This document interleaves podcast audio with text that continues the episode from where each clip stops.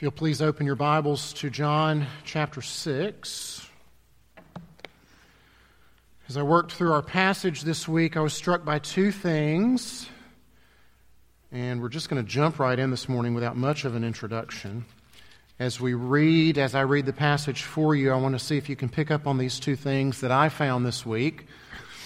One, I mentioned already a deep sense of humility that I was struck with, and also a deep sense of hope humility, and hope. See if you can pick up on those two things in this passage. Please stand if you're able for the reading of God's Word.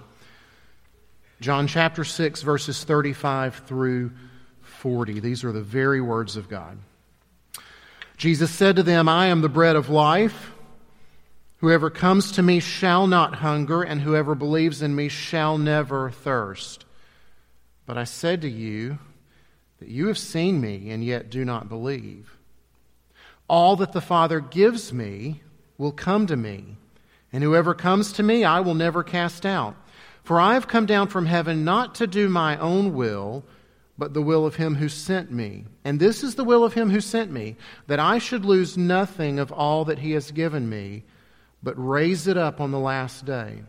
For this is the will of my Father that everyone who looks on the Son and believes in him should have eternal life, and I will raise him up on the last day.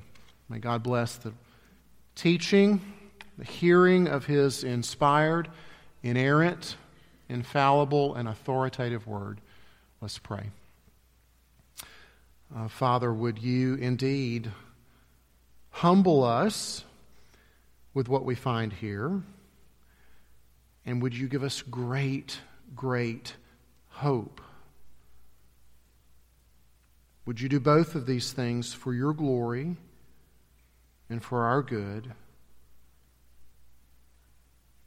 Help us to not be like the crowd who saw Jesus and did not believe, but by the work of your power, by the work of your Holy Spirit, would you allow us to both see Jesus and believe?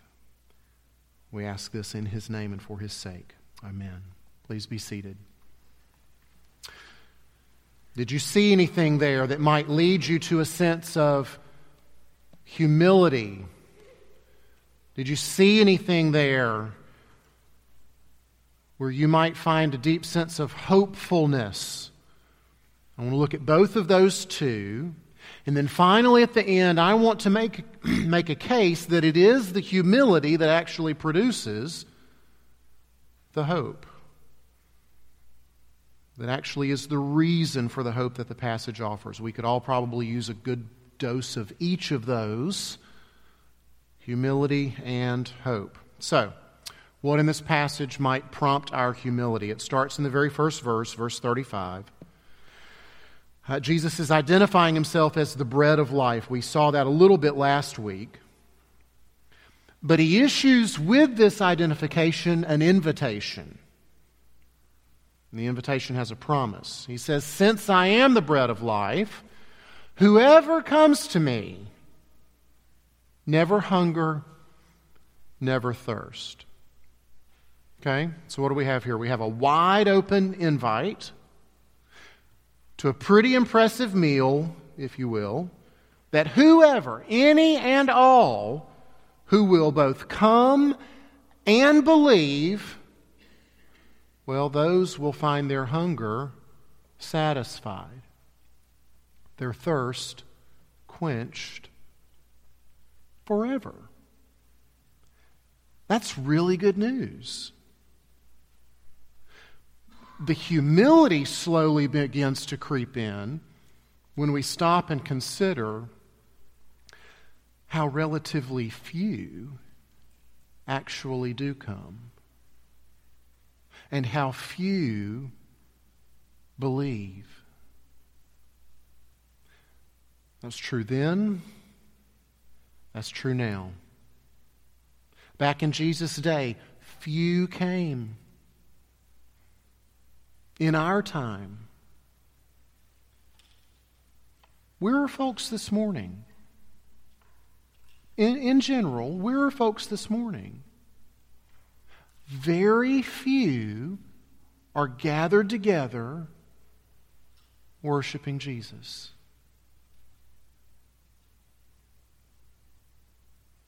It often seems, no matter how strong a case we might present to our friends and to our family, laying it all out before them, that the free offer of Jesus, it's yours for the taking, but we actually find very few takers. And that's nothing new. Jesus experienced the same. We've already seen in John's gospel, right? He's laying it all out there for them, making a case of who he is, revealing himself, not just in words, but in miraculous signs and wonders. And yet, the unbelief he encounters is staggering. He, he comments on it here in verse 36. You've seen me. You have seen me. You've seen me perform miracles. You have tasted with your own mouths the bread and the fish. You ate till you're full and about to pop, and yet you don't believe. Why is it that so few come to him and so few believe in him? There's so much unbelief, it would not be too far fetched to begin to wonder if Jesus' invitation, if his offer might go completely unheeded. That it just might be a bust. That no one would come, that no one would believe. And that would be exactly what would happen if the Father had not exerted his will in this situation. See, Jesus lacks no confidence here. There's no anxiousness on his, his part. There's no hand wringing on his part, wondering, oh, gee, I wonder if anybody's going to come to me. I wonder if anybody's going to believe. No, quite the opposite. He's boasting. He's, he's so confident. There are some who will come. He knows it. Verse 37 He knows the ones the Father gives to him will absolutely and certainly come to him. The ones the Father gives. Now, that might seem radical to you. That might be a new idea for you to consider, and it's one that I want us to explore a bit.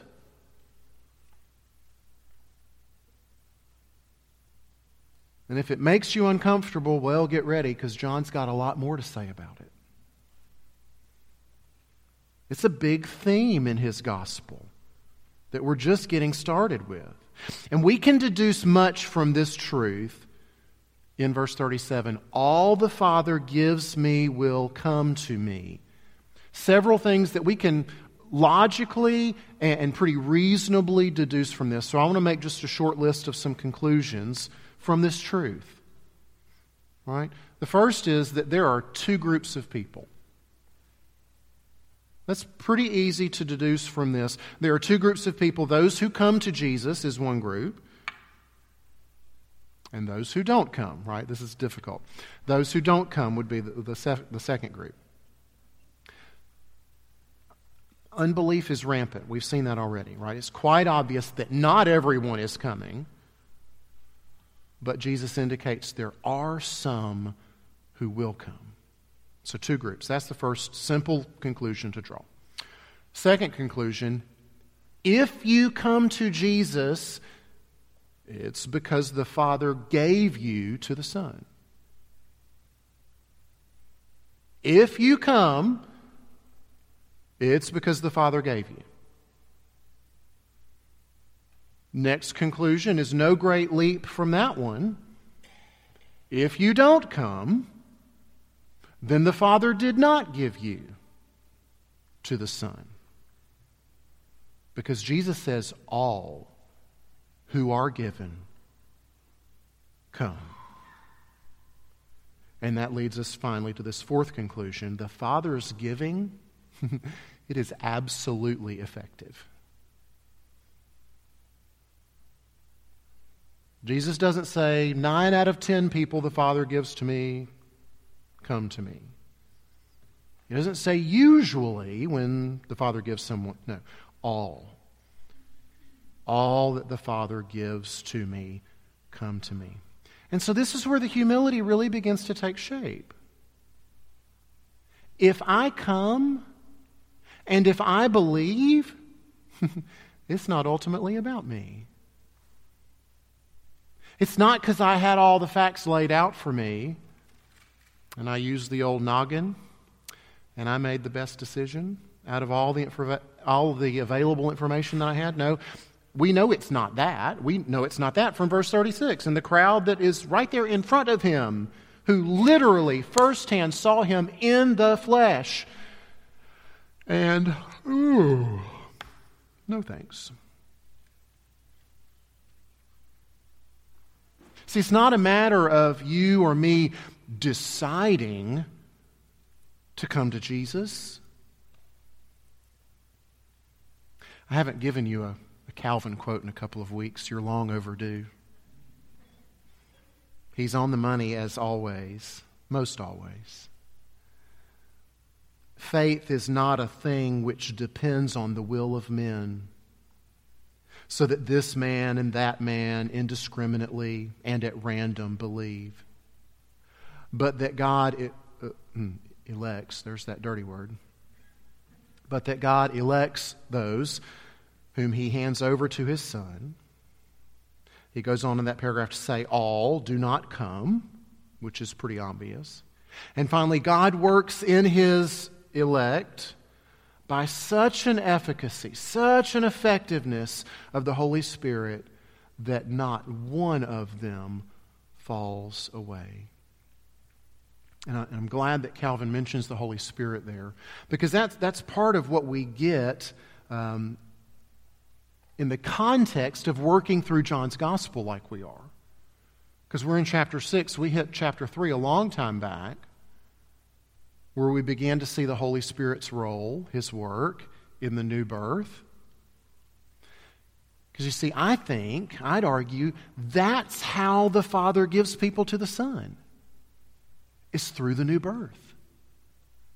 By, by, by causing that new birth. At, later in John's Gospel, we're going to see the Holy Spirit's role in, in continuing our belief. In our continued belief in the Son is going to be the Holy Spirit's work as well. So, the coming to Jesus isn't based on the will of man. It's not that this one and that one, well, they just happened to decide to come to Jesus. No, it's all those the Father has decided of His own free will, they will come because I will give them to the Son. And, and please note here, we don't see anything here to lead us to believe that this has anything to do with, with deserving to be in that group, uh, with earning or meriting or, or being the cream of the crop, if you will. No, simply according to His pleasure and His will. Right? It's His will. The Father's will is the deciding factor. The Father's will is supreme in all this. And Jesus makes reference to that uh, in verse 38 right? Even Jesus, even the Son of God, didn't come to do his own will, but the will of the one who sent him, his Father's will. And he goes on to explain what that will is is to rescue sinners. That's the Father's will. That's his desire to rescue sinners and to see that the Son keeps them to the end, which is getting to the hope that we're about to get to.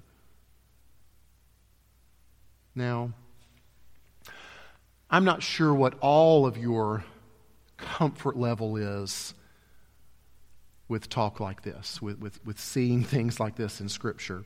It can be a little unsettling, and I get that. I want to be sensitive to that. Especially if, if it challenges maybe how you've understood things in the past or how you've typically thought about things. Um, John in his gospel is going to give us plenty of opportunity to keep working through this and to perhaps become more comfortable with it. We're going to see it again, chapter 10, when Jesus is talking about he's the good shepherd. Uh, chapter 17, when he's praying his great high priestly prayer, as it gets called. We'll see this theme of the Father giving people to Jesus repeated again and again. Now, here's probably two of the biggest ways that people are uncomfortable with this, maybe uh, questions that they have about it, objections that they would raise. And the first one would be, well, gosh, that just seems unfair. To say that God decides that, well, that just seems unfair to me. That, that only this specific group that the Father decided to give to the Son, well, they're the only ones that can come to Him. That seems unfair to me. Well, if that's you, May I suggest a small misunderstanding that may be lurking beneath that objection? That, that objection, this unfair, it, it, it sort of puts this hypothetical question forward of, well, you know, what if there's someone out there who really wants to come to Jesus and believe on him, but he's not in that specific group? that the Father has given to the Son. Well, that's unfair. He wants to come, and the Father's not going to let him. That, that's just mean. But that scenario, that hypothetical question, someone wanting to and not being able to, that's an impossibility. Because none of us left to our own devices, no one wants to come to the Son and believe on Him. No one. Because of our fallen natures. Paul, Romans 3, right? No one seeks after God. Not one. We don't have it in us. The desire is not there. And, and, in fact, we've already seen from this very gospel, it's actually a lot worse than that. It's not just we don't seek him. Uh, remember back from chapter 3, verses 18 and 19. Uh, whoever believes in him is not condemned. That's good news. But whoever does not believe is condemned already because he's not believed in the name of the only Son of God. Here's the kicker, verse 19. This is the judgment. The light, that is the Son, Jesus. The light has come into the world, and people loved the darkness rather than the light because their works were evil. People love darkness. You and I love darkness. Our affections and our wills are set on darkness and against Jesus. We do not want him until something changes. Right? So, so this hypothetical, that's not fair, what if scenario, it has no potential to exist in reality. No one will ever want Jesus in and of himself. In fact, if you do want Jesus, if you do desire to come to him, that's the proof that the Father has given you to the Son. It's proof, chapter 3, of the new birth.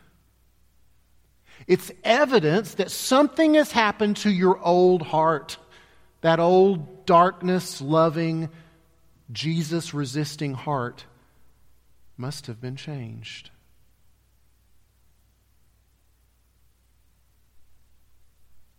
Because if you do now find yourself seeking Him, if you do now find yourself seeing His beauty and His worth, and, and you see His his unmatched qualification to be your rescuer from sin and death, well, that means the Father has given you to him. So that's the, the first big objection, right? This, that it's somehow unfair. The other big question or objection has to do with the realm of responsibility. Doesn't this somehow take away from man's responsibility? If, if you're saying that, that God decides well, are we not responsible? Of course we are. we're still responsible, responsible both for coming to Jesus and believing on Him, but also, and this is another area where it often works itself out and there are objections about, we're still responsible for telling other people about Him. We're still responsible for, for preaching and teaching and telling and giving out the good news. Because remember the invitation in verse 35 whoever, whoever will come, whoever will believe. That was Jesus' invitation. That's got to be our invitation as well. We're responsible to tell, and man is absolutely responsible to come and to believe. That's the thing that has to happen. And we see it in these verses. Verse 35, right? There is coming and there is believing very clearly in verse 40, right? There is looking on the Son and believing in Him. It's the folks that do those two things that have eternal life. So, so there's no lack of harmony between the Father giving folks to the Son and those folks actually coming to Him and believing Him. See, God has ordained the end result and the means of how that end result is accomplished. Right? We have to come. We have to believe. Yes, it is enabled by the Father through the Holy Spirit. It wouldn't happen otherwise. Both and. it, it's humbling. It's humbling to see in Scripture that our salvation is not our doing, not the accomplishing of it, right? We're, we're down with that, right? We know that was Christ's work on the cross, but not even the choosing or the deciding. We come to Jesus, we believe on Him only because the Father has enabled that believing by giving us to the Son, by placing new hearts inside of us.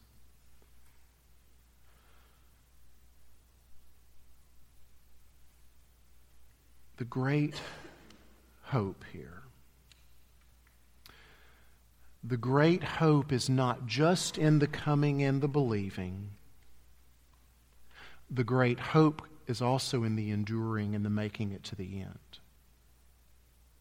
That we remain with Jesus after we come to Him and believe on Him. And these verses, they just overflow with hope. The hope that our deep hunger and thirst can, in fact, be sated and quenched for all time.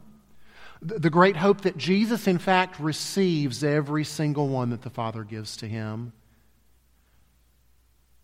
But he doesn't just receive them, he also holds on to them and he keeps them. And, and that's what we understand from verse 37. Verse, it's, it might strike you as weird, I'm not sure. It's, one of those figures of speech where, where you affirm something by negating the opposite of it. So if I said, Oh, well, me getting to church on time this morning, that was no small accomplishment, right? So I, I, I, negate the opposite. It was really a big deal. it was a big feat for me to get here on time, right? Um, so that's what's going on here. Negating the opposite. Jesus says, I will never cast out those that come to me, is Him saying, I will hold you fast forever. I will cling tightly to you. You're not going anywhere. And it's reiterated again in verse 39. The, the Father's will explicitly stated. Uh, the Father saying to Jesus, Jesus, make sure that you lose nothing of what I give to you. And, and he says, Yes, sir.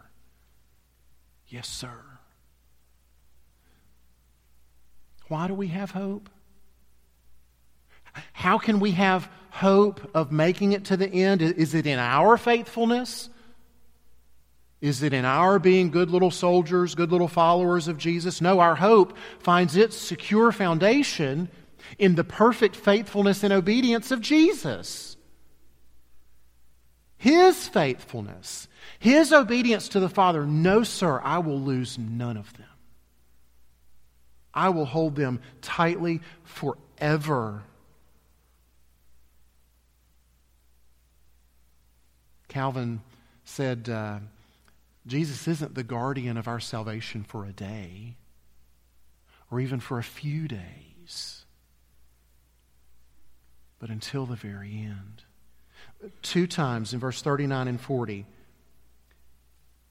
his faithfulness um, is fully completed. It comes to its fruition when we are raised up on the last day. And, folks, we need that hope. We need it stated over and over and over again because life is tough. Life is uncertain. It's hard. There's a lot that happens while we live our lives here that, that make us wonder, that, that cause fear and cause anxiety and have us wondering, am I going to make it? Is this besetting temptation, is this sin going to be the ruin of me? What about this sickness that I'm facing? What about this financial difficulty? Y'all, we need hope and we need to be reminded again and again and frankly, sometimes we need to be reminded of how easy we have it and that the folks have it a lot worse than we do. Y'all, there are, there are folks today, this day, Sunday, May 26th, that have already lost their lives. Our brothers and sisters in Christ who have lost their lives today for choosing to worship Jesus. Right? People in those situations, the, the, their friends and their family that are left after they've been killed, they need this hope. They need to know that they're secure to the end. Jesus will not cast me out, He will not lose me. He will hang on to the end. He's holding tight to me. There's great humility, there's great hope. And I told you early on, I wanted to make the case that the humility actually produces the hope that we have. And I see that two ways here. One is a seemingly small way in verse 38. Jesus says, I have come down from heaven. And that's not the primary focus of that verse, but it is so important nonetheless. I have come down from heaven. See, Jesus' own humility leads to our hope. His willingness to condescend, his willingness to come down, his willingness to leave everything that was rightfully his in heaven, to condescend, to come down, and to be humiliated for us. His humility leads to our hope. But there's a second way I see this working right? It's humbling to see that our coming to Jesus and believing on Him, well, that's not our doing. We, we can't take any credit for that, and, and that is therefore humbling, but it's also quite hopeful if you think about it. Because if I didn't have anything to do with getting this thing started,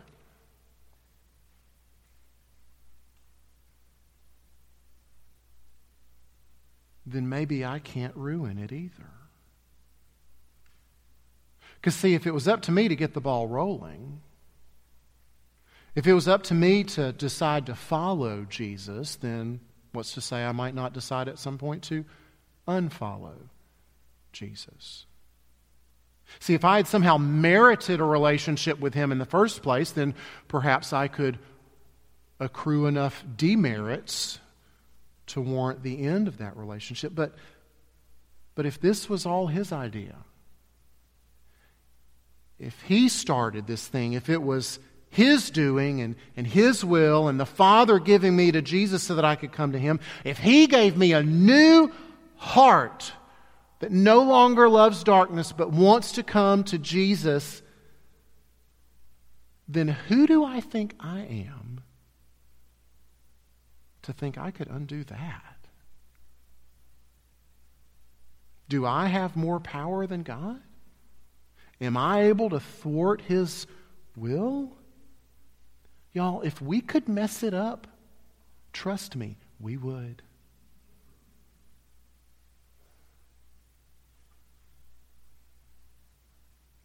The humility of that situation produces hope. Um, one last bit of Calvin's wisdom here, and we're done. He said, At every moment, indeed, the salvation of the whole world might be ruined were it not that believers, supported by the hand of Christ, advance boldly to the day of resurrection.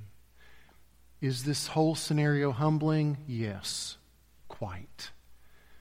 But is it also hopeful? Friends, re- rejoice in the hope that He will raise you up on the last day.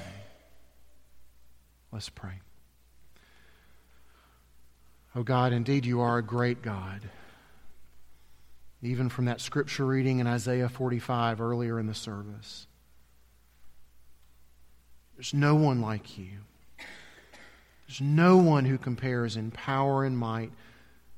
You're the author of this thing. You're the one who will complete this thing. Jesus, you are the faithful and perfectly obedient Son and we cling to this promise that you cling to us. We're not going to make it because we cling tightly to you. We're not going to make it because we're faithful. We're going to make it because you're faithful. We're going to make it because you hold on tight and you'll never let us go. Would you help us to believe it? Would you help us to live bold and daring lives in light of it.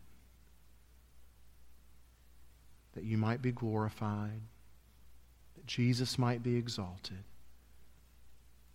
that men and women around us might be enticed to come and to follow as well. Amen.